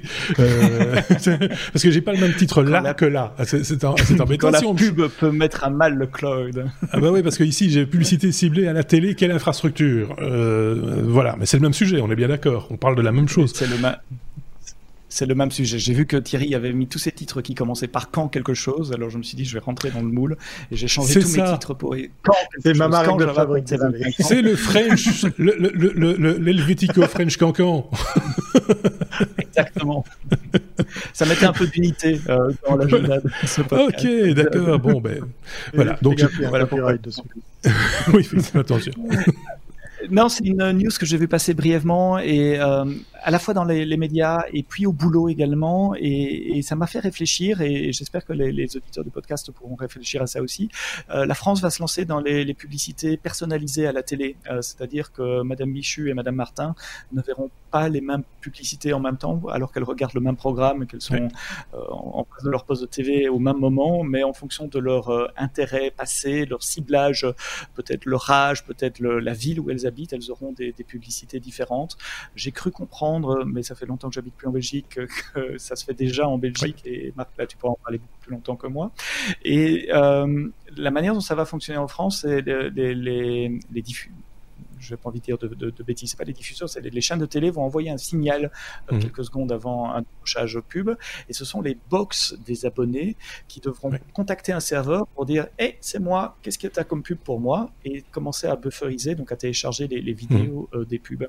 Il se trouve que la France est un tout petit peu plus grande que la Belgique, il y a 60 millions de personnes, euh, un, un, opérateur comme Orange, je ne sais pas combien de millions de, de, de gens, on peut avoir des millions de gens qui regardent une chaîne de télé à un moment donné le soir pour des grands événements. Pensez, euh, euh, à, des événements sportifs ou autres. et donc avoir des millions de box qui vont demander à un serveur, dis c'est quoi la pub pour moi, qui vont faire ça dans un espace de temps extrêmement court, euh, on parle de 5 à 10 secondes ici, mmh. euh, eh ben, c'est pas un problème simple à résoudre en informatique, même au 21e siècle, même avec des clouds extrêmement puissants euh, comme, comme ceux des, des, des, des, fournisseurs de cloud américains qu'on peut trouver sur le marché. Et ça demande une infrastructure qui, la plupart du temps, va rien foutre, va, pardon, va rien faire. Euh, parce qu'il n'y a pas de pub, et qui tout d'un coup, en 10 secondes, sort millions Et euh, voilà, il y a une équipe euh, avec qui je il y, a, il y a quelques semaines euh, qui, qui réfléchissait à, à, ça. J'avais rencontré à Luxembourg aussi un, un consultant qui travaillait euh, pour, pour des télés françaises euh, mhm. sur ce problème-là aussi. On parlait architecture, on disait tiens comment est-ce qu'on pourrait construire quelque chose qui, qui répondrait à ces demandes de, de, de charge soudain. Voilà, donc il y a encore des problèmes de, de scalabilité sur des choses aussi simples que la pub qui je ne veux pas dire qu'ils sont pas résolu parce que, parce que ça marche en Belgique et ça va marcher en France, etc. Mais qui nécessite de mettre autour de la table quelques cerveaux, un peu de matière grise pour trouver la meilleure solution. C'est un peu, c'est un peu ce qui sous-tend tout le marché de la publicité euh, quand on parle du visuel, euh, de, même d'internet de manière générale, c'est que tu, as des, commerciaux et, autres qui imaginent des solutions euh, de manière très en survolant quelque part en disant ah ben c'est possible sur internet de mettre des bannières, de des bannières, on va faire la même chose en télévision démerdez-vous. voilà, c'est pas plus compliqué que ça. C'est euh, effectivement en Belgique, ça a été annoncé par la, RMB, donc la régie média belge, qui est la régie publicitaire de la RTB au mois de décembre, si je dis pas de bêtises. Ça a été dans la foulée annoncé par la régie publicitaire du groupe RTL en Belgique, euh, la régie IP, euh, début janvier, donc assez rapidement, avec un partenariat avec l'opérateur un peu historique en Belgique qui est Proximus. Donc je pense que c'est actif euh, mais sur certaines, certaines cibles euh, et pour certains produits. Donc, euh, mais mhm. j'en sais pas beaucoup plus. Mais effectivement, c'était dans l'air du temps. Je pense qu'aux États-Unis, ça se fait déjà depuis pas mal de temps, ou en tout cas des, des, choses un peu similaires, mais plutôt justement sur des chaînes de télévision ou des, des, radios web, où, là on a une autre maîtrise de, de, de, de l'outil peut-être. voilà, c'est des, choses comme ça. Oui, sur le podcast aussi, tu disais euh, ça peut intéresser les auditeurs de podcast qui peut-être un jour vont avoir ou ont déjà, c'est possible aussi en pré-roll de ce podcast, par exemple de la publicité qui, va, qui leur sera euh, spécifiquement euh, ciblée. C'est le cas sur YouTube où nous nous trouvons également. La publicité que vous pouvez peut-être voir avant ou pendant la diffusion de, de, de, cet épisode, bah, elle est également ciblée en fonction du contenu, de ce dont on parle, mais aussi en fonction de vos habitudes de consommation. Bref, vous êtes des cibles. voilà. et, ouais, ça se fait sur le web euh, et à très très grande échelle et depuis très longtemps. J'ai eu l'occasion de rencontrer des, des, des, équipes projets qui faisaient ça en Allemagne. Euh, c'est du bidding. Moi, Monsieur Michu, je vais sur une page web, j'affiche la page mhm. web et dans cette page web, il y a deux bannières au-dessus. Eh bien, le site web va demander à une agence de publicité, dire voilà, il y a Monsieur Michu qui veut regarder cette page web là. Voici un espace publicitaire, combien vous m'en offrez? Donc il y a une vente aux enchères entre plusieurs euh, annonceurs qui doit se faire en quelques millisecondes. Et si on est un tout petit peu trop lent, ben on aura choisi un autre annonceur parce qu'on ne veut pas mhm. retarder l'affichage de la page web non plus. Et donc là, ce sont des gens qui vont chercher à la milliseconde les temps de latence pour pouvoir dire je vais afficher cette pub là sur ce profil là. Donc avec d'énormes euh, moyens calcul en amont pour pré-processer les données euh, de, de, de, Monsieur Michu pour savoir ses centres d'intérêt, les croiser avec justement ce qu'il a fait sur Facebook avant, on en parlait, etc., de manière mm. à lui passer la, bonne pub. Mais l'avantage du web, c'est que ça s'étale un peu sur la journée. les, les écrans pub euh, télé il y, a un, effet volume euh, très instantané euh, au, moment où, les, chaînes décident de lancer leur, leur écran pub. Il y a une, une régie publicitaire qui est issue de Radionomie, enfin qui est en tout cas c'est le même administrateur, Alexandre Saboudjan, qui est un ancien de la radio en Belgique, hein, assez connu dans le milieu de la radio chez nous, qui, qui, est maintenant à la tête d'une agence qui s'appelle Target Spot et qui fait ce que tu expliques là, qui, qui, qui, va, qui va challenger les, les, les annonceurs en leur disant ben voilà, on a de l'espace publicitaire disponible à tel endroit, euh, de manière tout à fait dynamique, euh, arriver à cibler euh, certaines, certaines catégories d'auditeurs, etc. Donc, enfin voilà, c'est des choses. ici, je suis tombé sur un très vieil article, mais c'est, il y avait, je suis tombé sur une interview il n'y a pas tellement longtemps de, du CEO, il n'y a pas tellement longtemps, et je ne remets plus le, la main dessus. mais tapez Target Spot dans, dans, dans votre dans votre moteur de recherche habituel et vous allez vous allez voir de quoi de quoi il s'agit. C'est passionnant. Hein. Moi, j'ai pas beaucoup de temps pour m'y intéresser de près, mais, mais c'est effectivement passionnant et il y a des, plein de choses à faire dans, dans ce domaine-là, euh, très clairement, dès le moment où on choisit le modèle euh, publicitaire pour, euh, pour faire de la rentabilité. Parce que sinon, c'est un peu ballot si ça vous intéresse pas. on peut passer à la suite ça c'est voilà, ça c'est pragmatique, c'est carré, c'est voilà, paix comme Pognon, les amis. ça, c'est Thierry. Ça, c'est comme ça. Voilà, c'est quand le, Suisse se lâche. C'est, euh, il ne parle plus d'argent, euh, de monnaie, euh, de devise. Non, non, il parle de pognon. C'est bon. Oh, j'aurais pu parler de Grisby, d'oseille, de flouze et, tout ce genre de choses hein, pour les, amoureux de l'argot. Non, on va dire pognon pour pour continuer dans la BCDR. Pognon comme argent, comme comme budget, comme dépense énorme. Euh, je viens avec une réflexion qui, a priori, euh, ressemble à une réflexion euh, internationale sur le prix de ces fameuses applications. Alors, pour pas faire mon chauvin, je vous ai sorti l'exemple de nos amis français qui viennent à constater que Stop Covid est une application à un coût salé, parce qu'en fait, on nous raconte euh, bah, dans l'article de l'Obs là que effectivement l'application en elle-même, elle a peut-être pas coûté euh, beaucoup, voire même rien du tout, parce que on la met à disposition. Il y a des gens qui ont travaillé et puis qui la mettent comme ça à disposition. Mais, mais par contre, il y a les serveurs et les serveurs, eh ben, ils vont coûter un petit peu, un petit peu d'argent comme ça tous les mois. Mais on parle de centaines de milliers d'euros par mois. Euh, alors quand on parle de serveur, ça fait tout de suite euh, un peu flipper quand on parle d'une application de Stop Covid. On va pas refaire le débat hein, sur le sur le propos de ces applications qui utilisent la technologie euh, du Bluetooth pour savoir si vous avez côtoyé quelqu'un plus de. Bon bref, il y a pas mal d'États qui ont, ont, développé euh, tout ça. On en avait parlé, il y a, il y a un très bon dossier là-dessus sur une société française qui a été interviewée par notre ami Bruno Guglielminetti qui en a testé 40, plus de 40 applications. Intéressant. On va pas parler non plus du Qatar qui a été la première à avoir une app qui oh, oups, un million d'adresses et de données médicales sensibles. Qui ont et qui utilisaient le GPS. voilà, et voilà, il y avait, il y avait tout, hein. il y avait la totale dans les options. Et, donc, du coup, euh, ben, maintenant, les gens se réveillent pour se dire c'est bien sympa, effectivement, ça part d'un bon sentiment. Moi, je suis encore mitigé sur vais-je l'installer ou pas? On me traite de, de, de d'égoïste si je le fais pas et puis on me traite de fou si je vais le faire parce qu'effectivement ça va prendre le contrôle de mon téléphone et, tout ça ben, effectivement à côté des Facebook et autres Google euh, ça me, ça me fait bien sourire. Mmh. Non, le, débat aujourd'hui, il, est euh, autour de l'argent. Euh, les gens commencent à se réveiller, à se dire non mais on est peut-être en train de payer un peu cher le dev de, ces apps. Euh, je vous ai pas sorti euh, l'exemple suisse, mais voilà, il y a déjà des voix qui se font un peu entendre, qui, qui grondent un peu, parce que chez nous, je crois que l'app avoisinerait les 6 millions de francs suisses. Ah Alors la parité du dollar, elle est, du, du, de l'euro, elle est quasiment, euh, quasiment identique. Euh, alors attention, quand je dis développer une app pour 6 millions de, de francs suisses, c'est pas que l'app, c'est tout ce qu'il y a autour, les recherches, etc. Mais ça reste quand même une somme énorme, puisqu'effectivement, il y a le PFL, le PFZ, hein, donc des écoles, des hautes écoles euh, techniques, techniques et polytechniques qui, qui, sont, qui sont attardées là-dessus. je vous avais parlé effectivement de d'un expert à l'EPFL qui avait été même euh, contredit par un autre expert de l'EPFL dans la même école. Voilà, on arrive à des situations. Oui, mais quand euh, Jean-Michel développeur s'entend pas avec Jean-Michel euh, virologue. Voilà, bah, il faut, il faut qu'il le dise. Voilà, il faut qu'il s'envoie dessus. Et puis, et puis il y a aussi une petite fierté. Voilà, c'est pour un petit peu terminer le, le chapitre de la Suisse. Euh, le nouveau patron de l'EPFL, euh, Monsieur qui est, qui, est, euh, qui est là depuis une année, deux ans, je crois déjà, qui a remplacé Monsieur Ebicher, eh bien, il n'est pas peu fier de dire, bah écoutez, nous, on a fait fléchir Google et Apple parce qu'on leur a dit que, suivant comment voilà. Il fallait, euh, il fallait euh, plutôt procéder comme ça ou utiliser cette technologie comme si.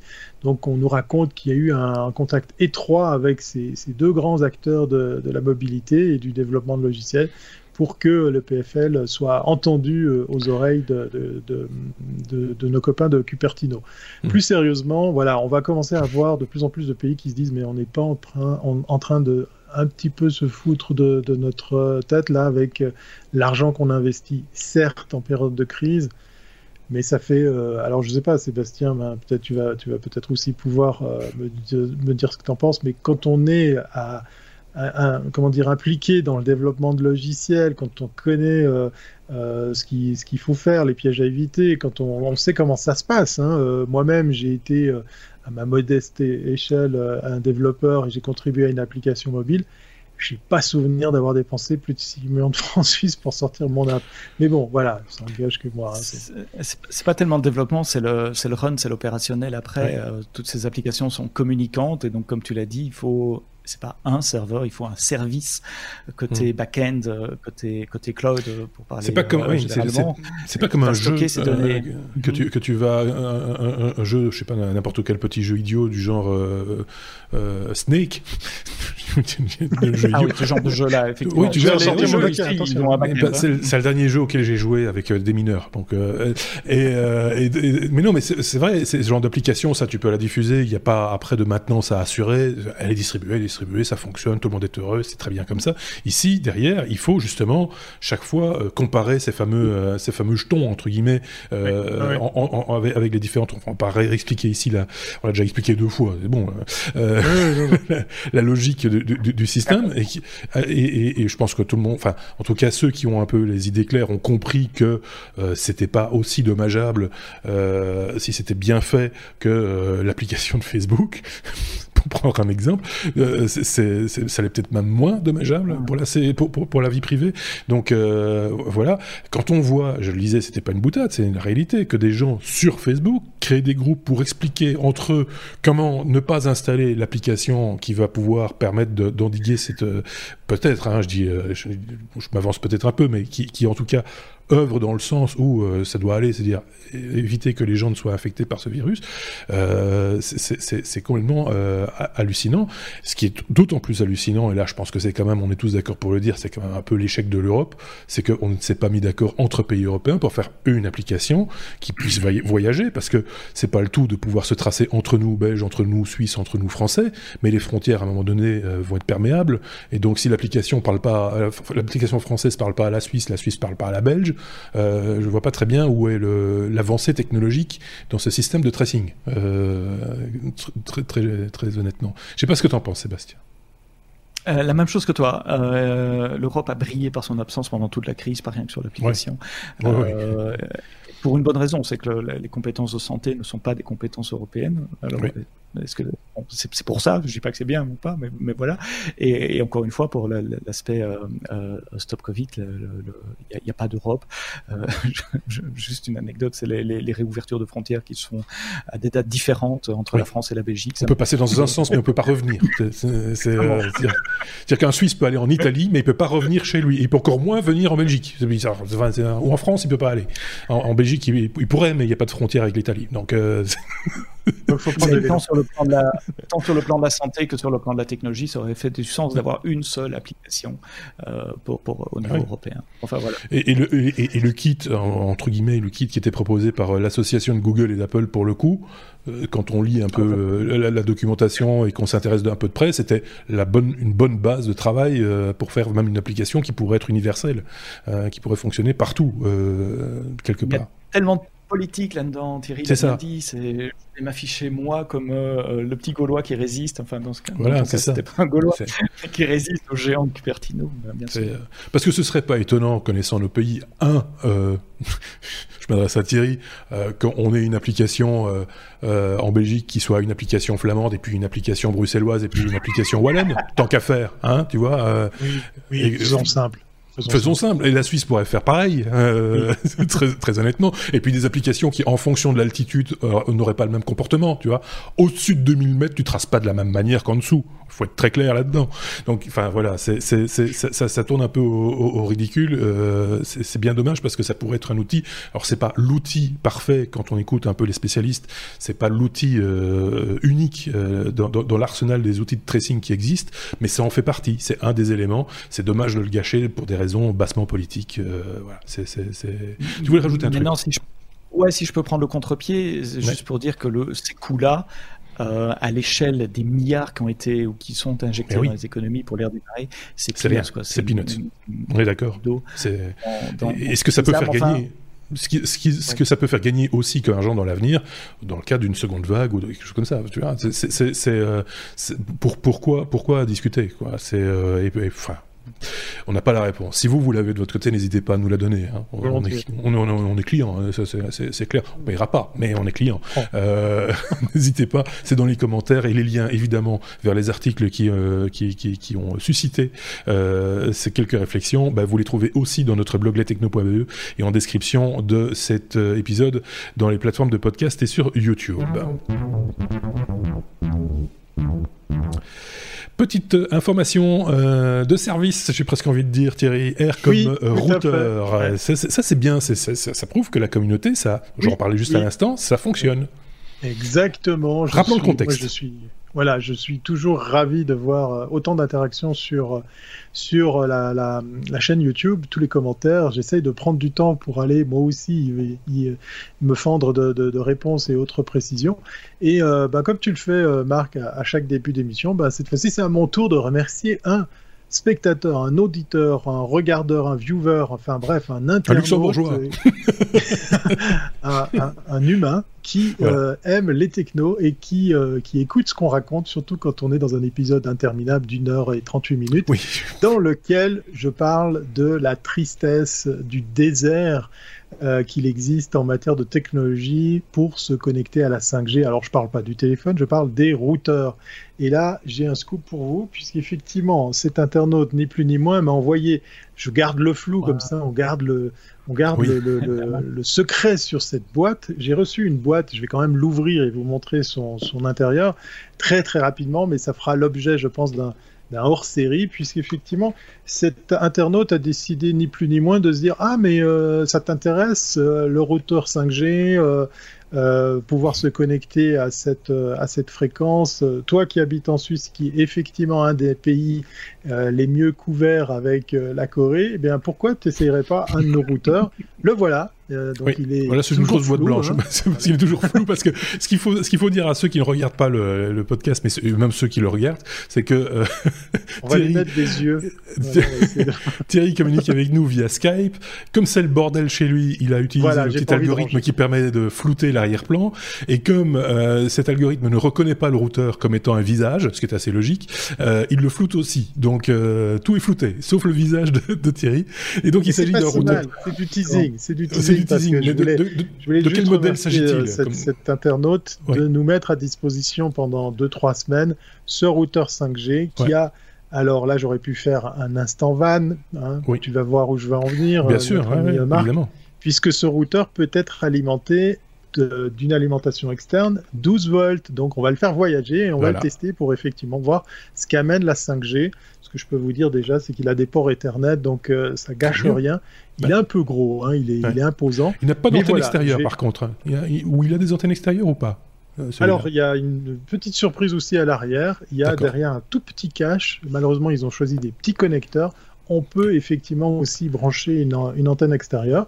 Et euh, j'ai envie de croire que puisqu'on est dans cette gamme de fréquences, c'est peut-être pas forcément nécessaire. C'est d'ailleurs un petit peu l'avantage du test que, je vais faire. On va l'utiliser en itinérance telle qu'elle, on va l'alimenter en 12 volts et, on va se faire plaisir à avoir la fibre dans un van. Voilà. Donc merci beaucoup et puis ben, restez connectés parce que ça fera l'objet d'un hors-série sur un test produit qui est, moi, me ravit enfin avoir des très très hauts débits euh, à bord d'un véhicule. Ça va être juste euh, génial et, je remercie par avance euh, cet internaute. Je verrai avec lui si j'ai le droit de citer au moins son prénom.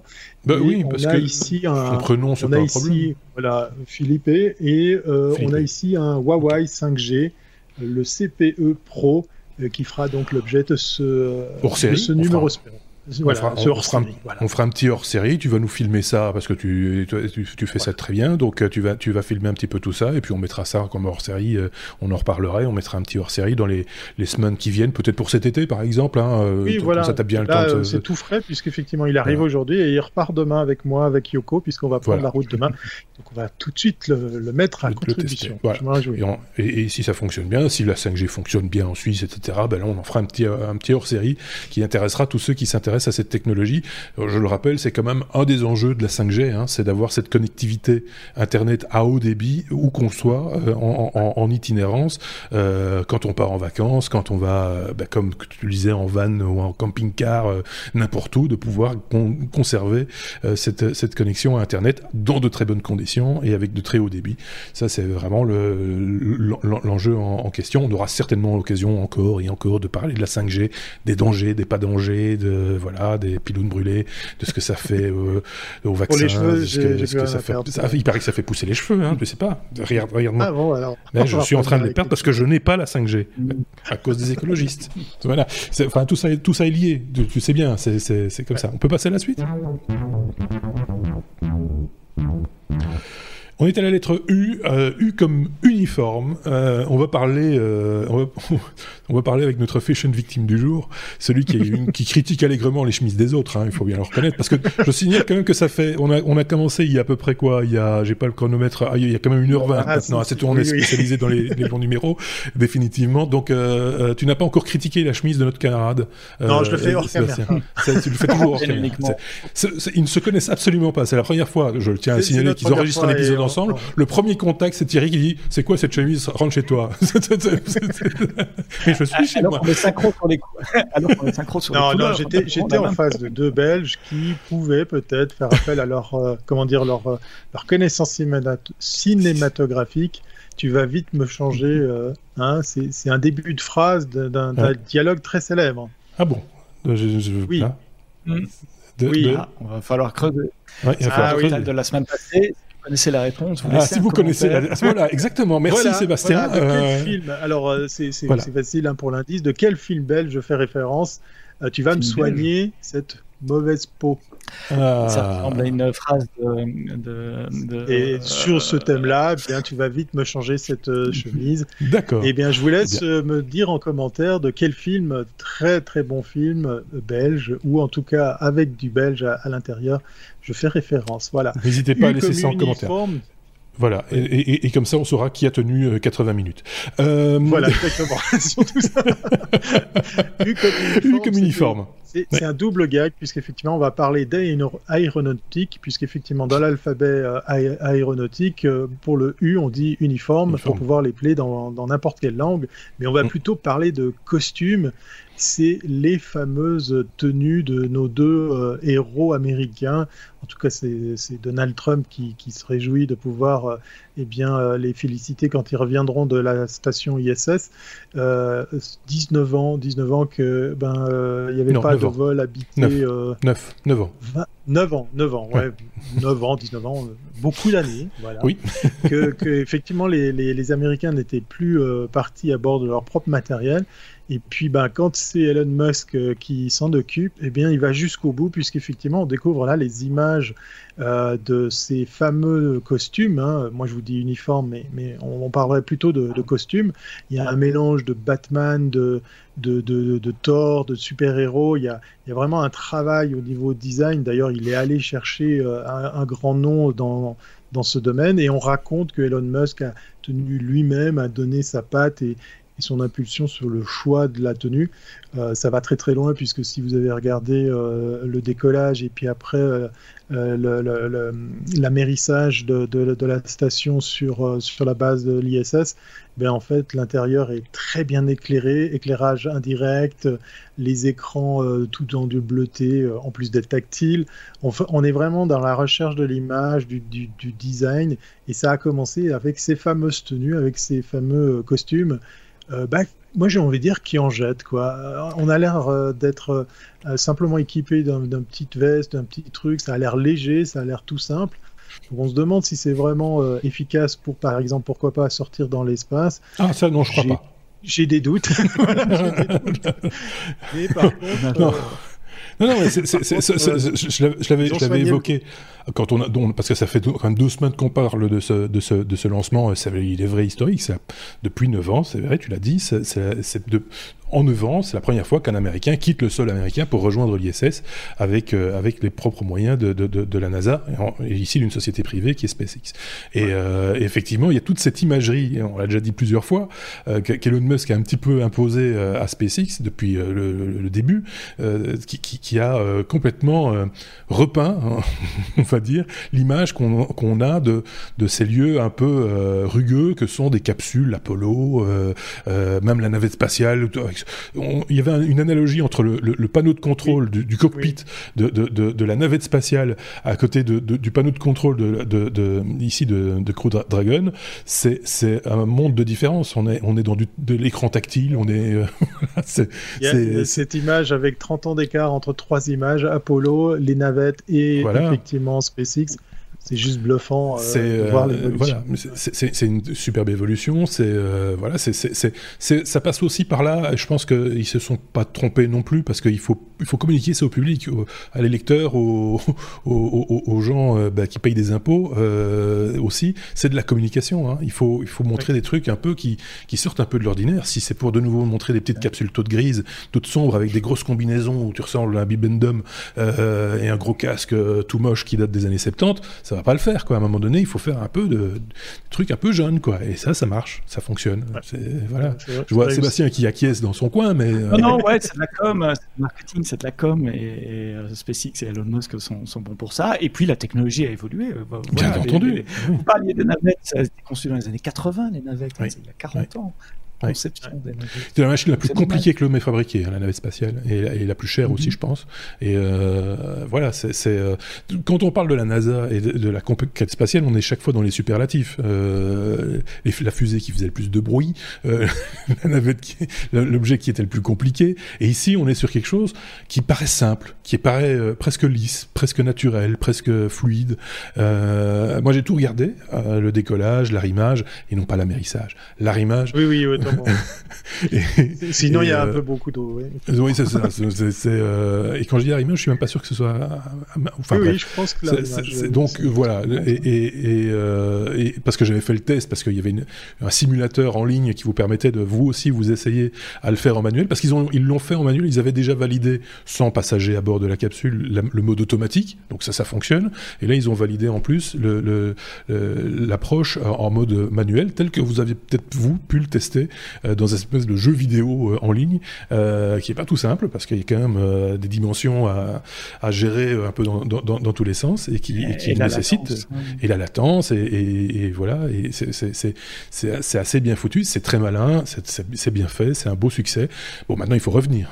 ça, oui, sera complet que quand on sera revenu, parce qu'il faudra quand même pas revenir en biscotte grillé non plus. Donc on, on, attend le retour. Ça peut prendre quelques semaines à plusieurs mois. Ils ont prévu, ils ont prévu du temps apparemment sur l'ISS. Euh, je sais pas ce qu'ils vont faire, un barbecue peut-être. Ils, ont Netflix. Ils ont Netflix.